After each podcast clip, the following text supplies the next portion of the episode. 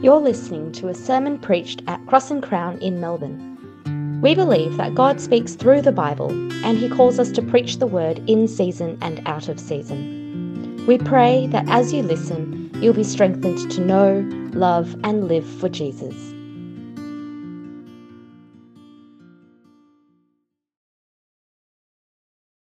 Here at Cross and Crown, we believe that the Bible is God's word to His people and that means that when we read the Bible, we are hearing God speak.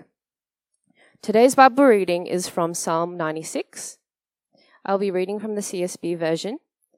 Please follow along in your own Bibles, and the passage will also be displayed on the screen. Sing a new song to the Lord. Let the whole earth sing to the Lord. Sing to the Lord, bless his name, proclaim his salvation from day to day. Declare his glory among the nations, his wondrous works among all peoples. For the Lord is great and is highly praised. He is feared above all gods. For all the gods of the peoples are worthless idols, but the Lord made the heavens. Splendor and majesty are before him. Strength and beauty are in his sanctuary. Ascribe to the Lord, you families of the peoples. Ascribe to the Lord glory and strength. Ascribe to the Lord the glory of his name. Bring an offering and enter his courts. Worship the Lord in the splendor of his holiness. Let the whole earth tremble before him. Say among the nations, The Lord reigns. The world is firmly established. It cannot be shaken. He judges the peoples fairly. Let the heavens be glad and the earth rejoice. Let the sea and all that feels it resound. Let the fields and everything in them celebrate. Then all the trees of the forest will shout for joy before the Lord, for he is coming. For he is coming to judge the earth. He will judge the world with righteousness and the peoples with his faithfulness.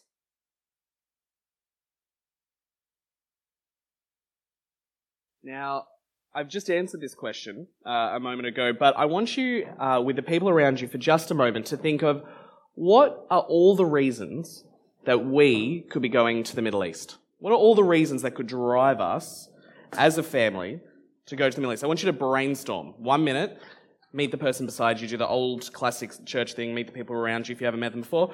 But ask each other, what are all the reasons you can think of? Give you a minute.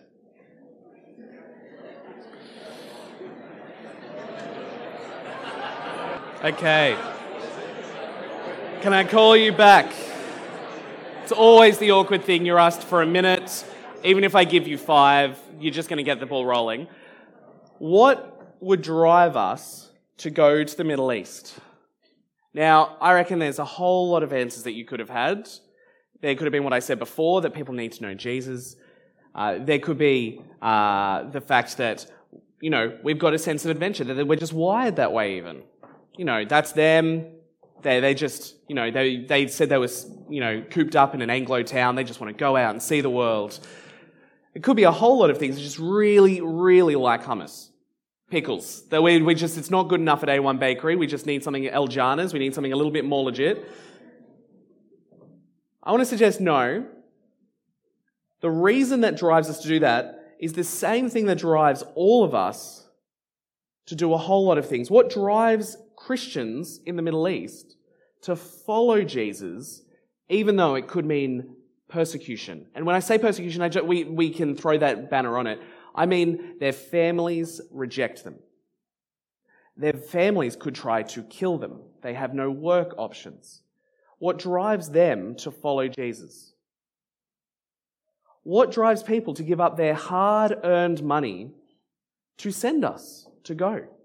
People that you don't know us. Why? Why would you do that?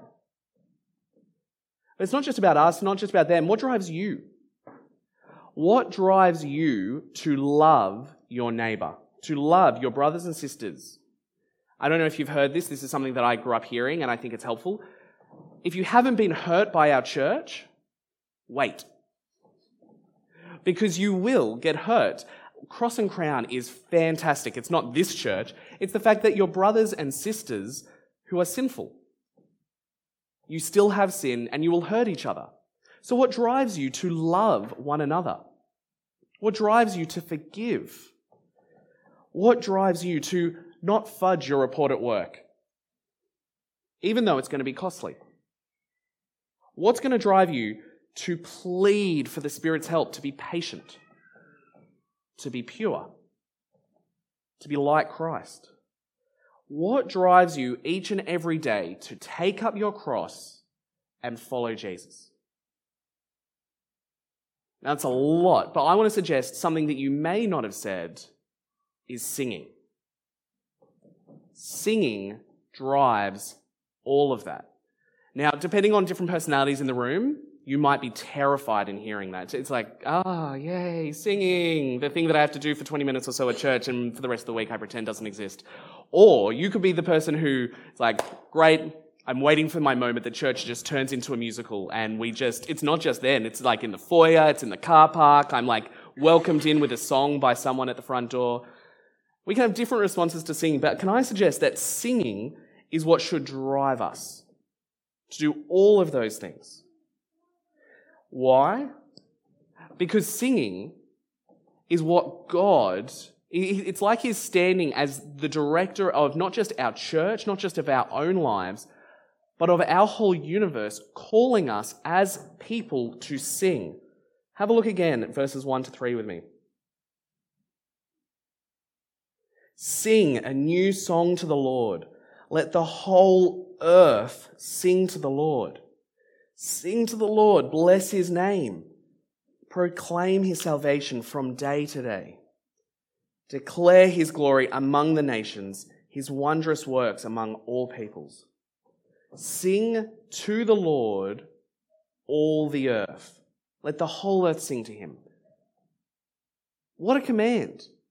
Now, of all the commands that your God gives you, that's not one that we usually expect to hear, but is something that your God commands you to take part in, to sing to Him.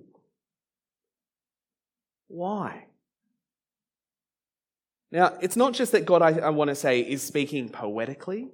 I think a lot of us would be comfortable. It's like, oh yeah, declare or even say or believe that the Lord is God. Trust in Him. But sing to Him? Why would we do that? And why all the earth? Well, I want to suggest, first of all, singing is powerful. Now we know that deeply. But singing is a powerful moment because singing is where truth and passion meet. Singing is where truth and passion meet. It's where they come together. It's a strange act, but do you know every culture, every culture in the world sings? It might sound different. It might sound unusual or not as enjoyable to you, and you're hearing another culture sing, but it is considered one of the few universal truths.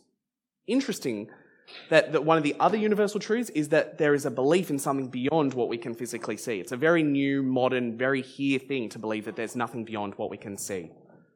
Those are two of the universal truths to every culture that we sing and that we believe there's something beyond what we can touch and see.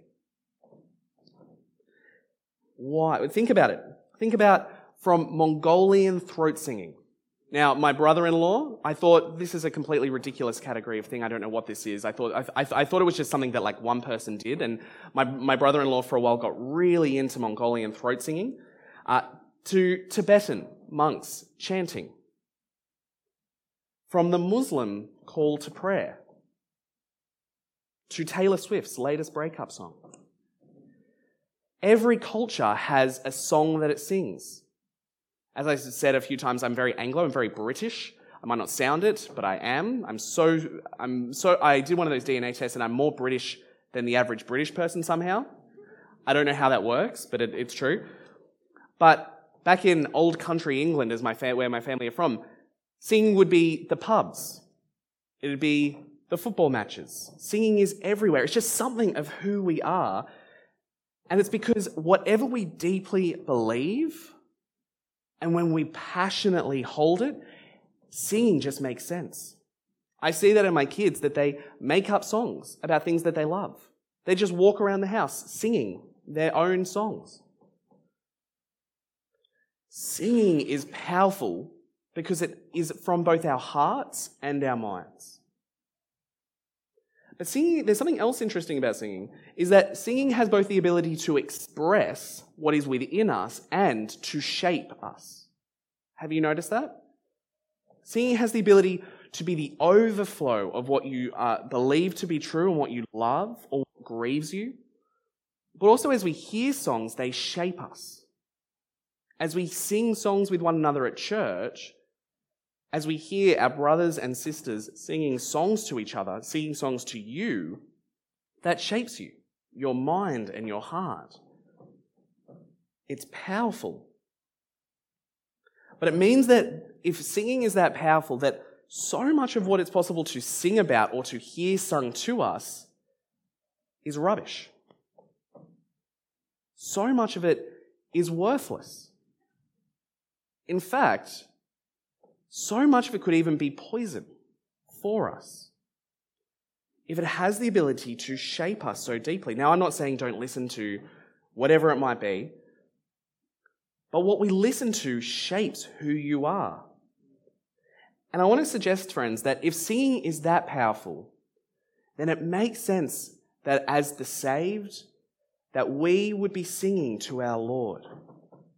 It makes sense that God commands us to do it. And we sing about two things in particular uh, about the Lord. We sing about what we see about who God is and what He has done. We sing about who God is and what He has done. Look at verses 2 and 3 again with me. Sing to the Lord, bless His name, proclaim His salvation from day to day, declare His glory among the nations his wondrous works among, God, among all peoples. Who and what? Keep your ear out for the who, who God is and why we would praise him. Listen there. Sing to the Lord, bless his name or praise his name, celebrate him. He, in who he is, is worth celebrating. Verse 3 declare his glory among all nations. But it's not just there we see in verse 4 For the Lord is great and is highly praised. He is feared above all gods. Verse 6 Splendor and majesty are before him, strength and beauty in his sanctuary.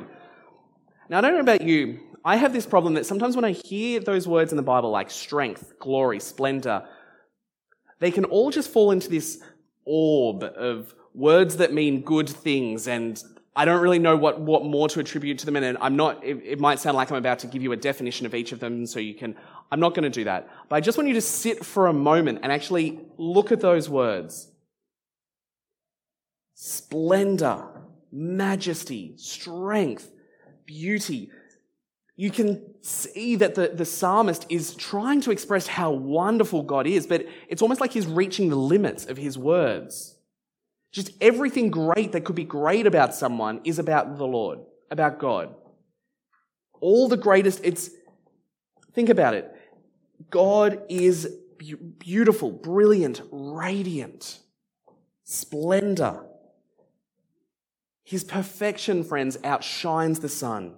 His strength, see, his strength is celebrated there. His strength is the source of all human strength. And not only that, his strength is stronger than if Every person who has ever existed, every nation with all of our ability to create warfare, if everything we could possibly do was set against God, it would be like trying to throw a feather at the sun. We have nothing because it all comes from Him and it pales in significance. He is the source of all strength. And if there is something good you love in the world, Friends, that goodness comes from Him. He is the original. He is the one who not only gives good, but defines what is good, who shows what good is the lovely, the great. The more you start to think about it, I really have grown to love the prayers and the songs of saints throughout the ages. Because you realize they're doing exactly what this psalmist is doing is they're trying to find words to describe God And the more they do it, the more that I feel my own heart being stirred. It's like, God is incredible. But the more that they do it, I realize there's just not enough words. There's not enough adjectives or superlatives to actually express how wonderfully great our God is. Sit in awe before your King. Think about who he is. Consider him. Reflect on his character. But also, have a look at verse 9 with me. Worship the Lord in the splendor of his holiness. The splendor of his holiness. Let the whole earth tremble before him. That is how great he is. That is how majestic. That is how everything he is. That everything should tremble before him.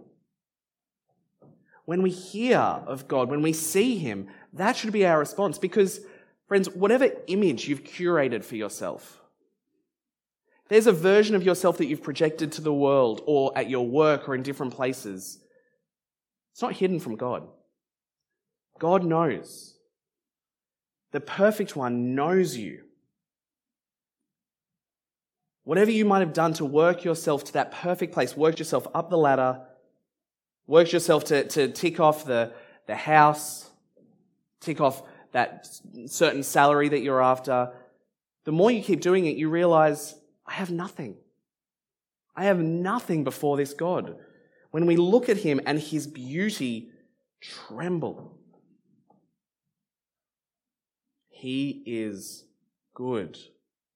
It's the first reason we sing to him, but not only because of who he is, but what he has done. Go back to verses 2 and 3 with me. Look at the second half of each of those verses.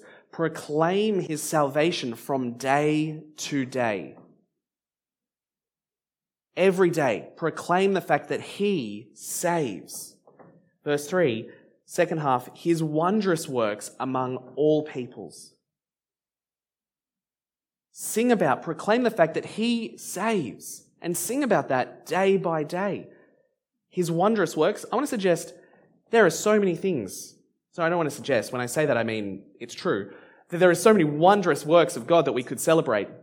But notice it's his salvation that the psalmist particularly draws out.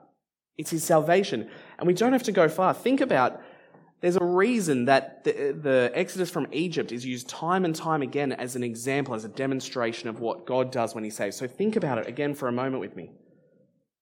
God reached down and he pulled his people out of slavery in Egypt. He had held them safe through plagues. He had sheltered them from death. He carried them through the sea. He walked with them through the desert. He brought to their stinging, dry mouths water in the desert.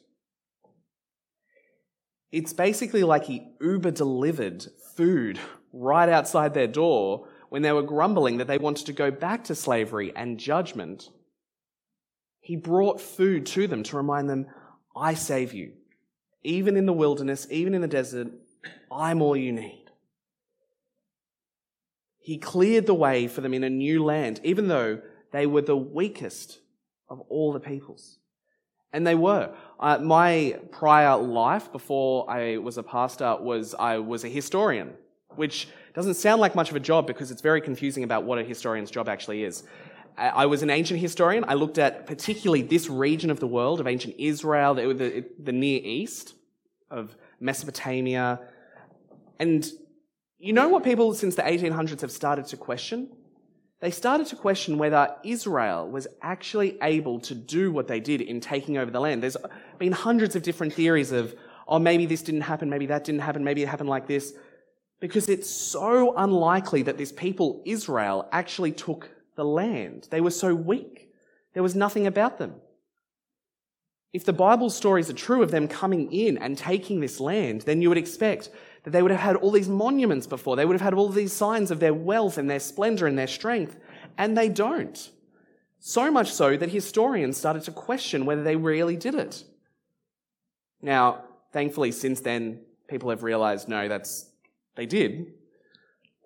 But they were so weak that it caused people now to even question whether they were there. And yet, God used them and He gave them a land. And what he kept doing was him saying, I save. I'm the saving God. You are the ones who need the saving. You are not the strong ones. You are not the great ones. And yet you are loved. You are loved so deeply that you are saved by the strong God.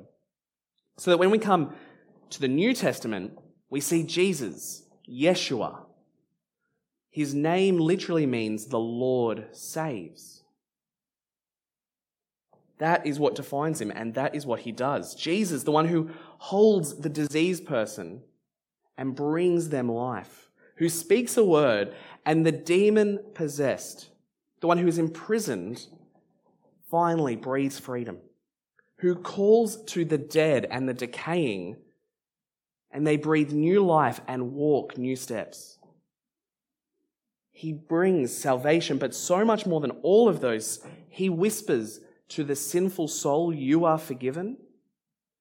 And they can now call God Father. That is the salvation he brings.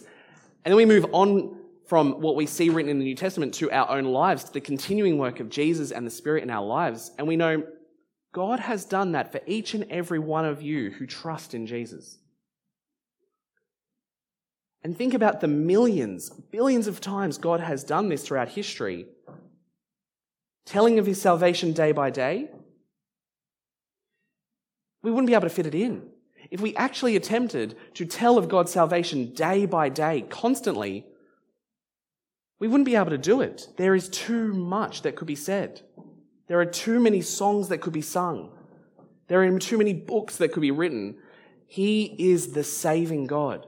Don't just think about the people that He saved, think about your own life. Think about who you were either before you were saved, or think of the sin that so easily tries to encroach on your life and take hold of you. And that every one of those God has saved you from, both in his final judgment on that last day, but also in each and every day that he makes you more and more and more like his son. God is the saving God. It makes sense for us that where truth and passion meet should resonate, should all revolve around the Lord. To sing of Him and His greatness. And it's not just for us. Remember, sing to the Lord all the earth. Let the whole earth sing to Him. Singing, friends, remember, as I said before, that small fact feels very small, but that singing is universal more universal than almost anything else we know. Now, again, is this just a fact of anthropology? You know, humans in the way that we're wired, it just happens that every culture happens upon that. Well, no. Every culture has it because they've all been created by God. They are all people made in God's image. But it's not just that, it's actually more. It's because we have been given the ability to, to speak and to sing because God gave it to us for a purpose. It's not just God showing off his creativity to go, oh, look, and they can also do this. Look, angels, look what they can do. Well done. No, it's because our singing has a goal, a purpose in mind to sing to the Lord. It's for Him. And it's not just for people. Notice in verses 11 to 13, it's somewhat poetic, but God wants all of creation to sing to him. Flick to verse 11 there. Let the heavens be glad and the earth rejoice. Let the sea and all that fills it resound. It's almost like the psalm is going back through creation and everything that God has created and said it is good is being directed back to that God who created it to sing his praises, to rejoice in him. Verse 12, let the fields and everything in them celebrate. Then all the trees of the forest will shout for joy before the Lord, for he is coming. He is coming to judge the earth. All of creation is rejoicing in God. When you hear the birds singing, the purpose of their singing is to sing to God. As you hear the trees with their rustling in the wind, the purpose of that is to show off how wonderful God is. As you hear the cries of the animals, as you hear the crashing of the waves, it is all celebrating the Lord. I was reading a book, and I don't remember who, what book this was. I've tried to find it, no idea anymore. So I'm going to attribute it to, I'm not the first person to say this, but I have no idea who it is. Uh, if you know, tell me later. But they pointed out that everything in all creation celebrates God. God says, see, cry out, trees, rejoice, and they do. And yet, humanity, you, me, we're the only ones that hear God's call to rejoice in Him and say no. The very good part of creation, the thing that was supposed to be the pinnacle to show off how good God was to the rest of creation, is the very thing that refuses to rejoice in Him. which is why this call for the whole earth to sing to him is actually a call for the whole earth, for us as people to join in the song of creation, the song of the Lord to say, He is great, He is wonderful. Friends, if you don't actually know this great God, if you don't know, if you know that you, you know that your own life is full of living for yourself but brokenness, and you've tried to, to gain that status and you've tried to build up this reputation for yourself. And if someone just looked at you the wrong way, you feel like at any moment it could just crumble around you. If you see the Lord, if you actually see that there is a good God who loves you and created you, who you have completely ignored, can I encourage you today? See how great his salvation is and come join us as we sing to him, as we declare that he is the good God. Join us in that celebration. So, friends, I want to say, sing to the Lord, celebrate how wonderful He is. But it's not just for us, because remember, it's a fact of all cultures that we would sing. We've been trying to prepare our kids for the fact that they're going to be woken up at about 5 a.m. every day by the call to prayer. So we've been playing it so they can hear it. What can we do when we hear this? Well, we can, we, we can pray. We can pray to our good God. We can pray truth that we know from the scriptures. But you know what would be so wonderful?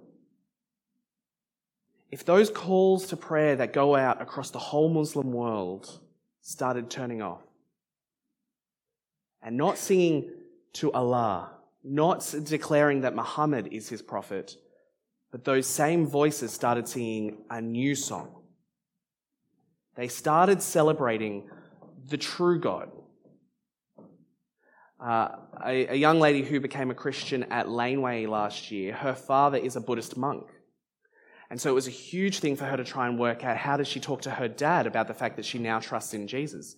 And for him, he didn't care. Now, I'm not saying I don't know enough about uh, Buddhism, and I'm sure there are many who would deeply care if their children uh, stopped calling themselves Buddhists and start calling themselves Christians. But for him, he's, I don't care. It's all, it's all the same. It's all you. You do you what. And her heart ached because she realized her dad doesn't realize the difference between what he sings for and the true God that saved her. She almost wanted her dad to get a little bit angry, to get a little bit upset, because then she could say, No, but he's good. No, no, he is the one that you're for. But how good would it be if every Buddhist monk started singing to Jesus? But not just there, here as well, everywhere. If every person who sings for themselves, for their own identity, not just sung for, for ourselves, but the songs got turned to a new song of salvation. Friends, this is our prayer as we go. We want the whole earth to sing for the Lord. But your singing, I want to remind you this one last time before we actually sing together again. Singing shapes us. Singing is both the overflow of what God has done. We remember who God is and what He has done. He is the great, glorious, saving Lord. And so that overflows. But sh- singing not just overflows, but it shapes who we are. And so when you sing to one another, it can be so easy for us to fall into a trap of week by week, I come to church and this is the part that I stand, and this is the part that I sit, and this is the part that I laugh, and this is the part that I do this, and this is the part that I go to the bathroom, this is the part that I check Facebook, or whatever people check now, I don't know. But these are the things that I just do through church.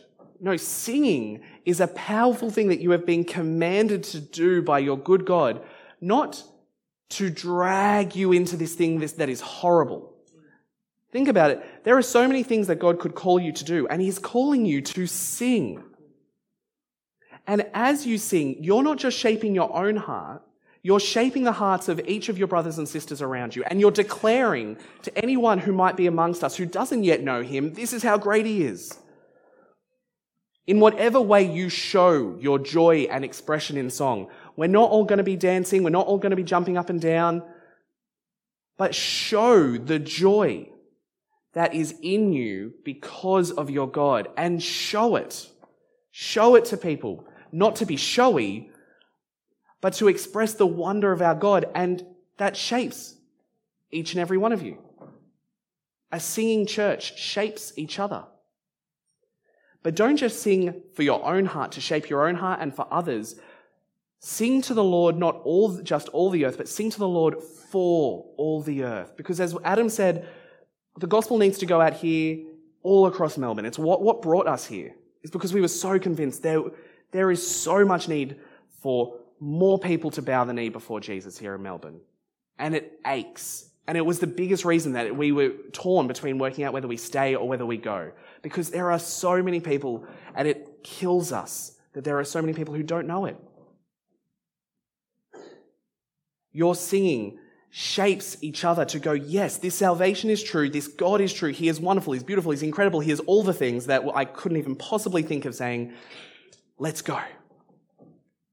Let's go tell our work friends, our neighbors. Let's meet our neighbors. Let's tell our work friends, I'm a Christian. Start bringing it in. Not, not reluctantly, but with joy because of how great He is. But not just that, not just for the sake of Melbourne, not even just for the sake of Australia.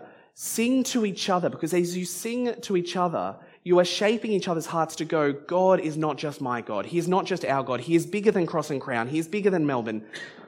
God is the God of all nations, all peoples, and there are so many people who have such a whisper of singing to their God with tears and joy, but it's a whisper in their land. So sing to send out people. I would love so much, Ellen and I would love, with such a deep part of our hearts, to hear Cross and Crown. There's, you, know that person? Yeah, the person you chatted to, person you've never met. They've decided to leave. They're going to Central Asia. They're going to now very lost Europe. They're going for the sake of all peoples worshipping God. And you know what? One of the most joyful things that I brings me to tears every time I think about it, and I'm trying, I'm, I'm making this sentence really long to try and stop my tears. There we go, did it. One of the things that is just, I pray so deeply, is that there are people that, as you send us, who right now are answering that call to prayer every day, five times a day, and yet you will get to meet them around the throne of your king on that final day, and you will get to sing them. And Ellen and I have this hope that we'll actually get at this moment to go, hey, you prayed for this person, you didn't know, but this person now trusts in Jesus. Look, they're here with us, your brothers and sisters. We get to sing. They are from there, you are from here, but you prayed for them you sung for the sake of them to come and sing around the throne with us? Would you send us? Would you send each other? Would you be sent yourself so that every nation, every person can hear of the Lord and sing to him? I'm going to pray. Father, you are glorious. Fill our mouths with true words, joyous, true words, overflowing that tell of how great your salvation is. We ask that you would change all of us and that you would be bringing many peoples across the world to join in that song. And we pray that we would see each other around that throne for your glory. Amen.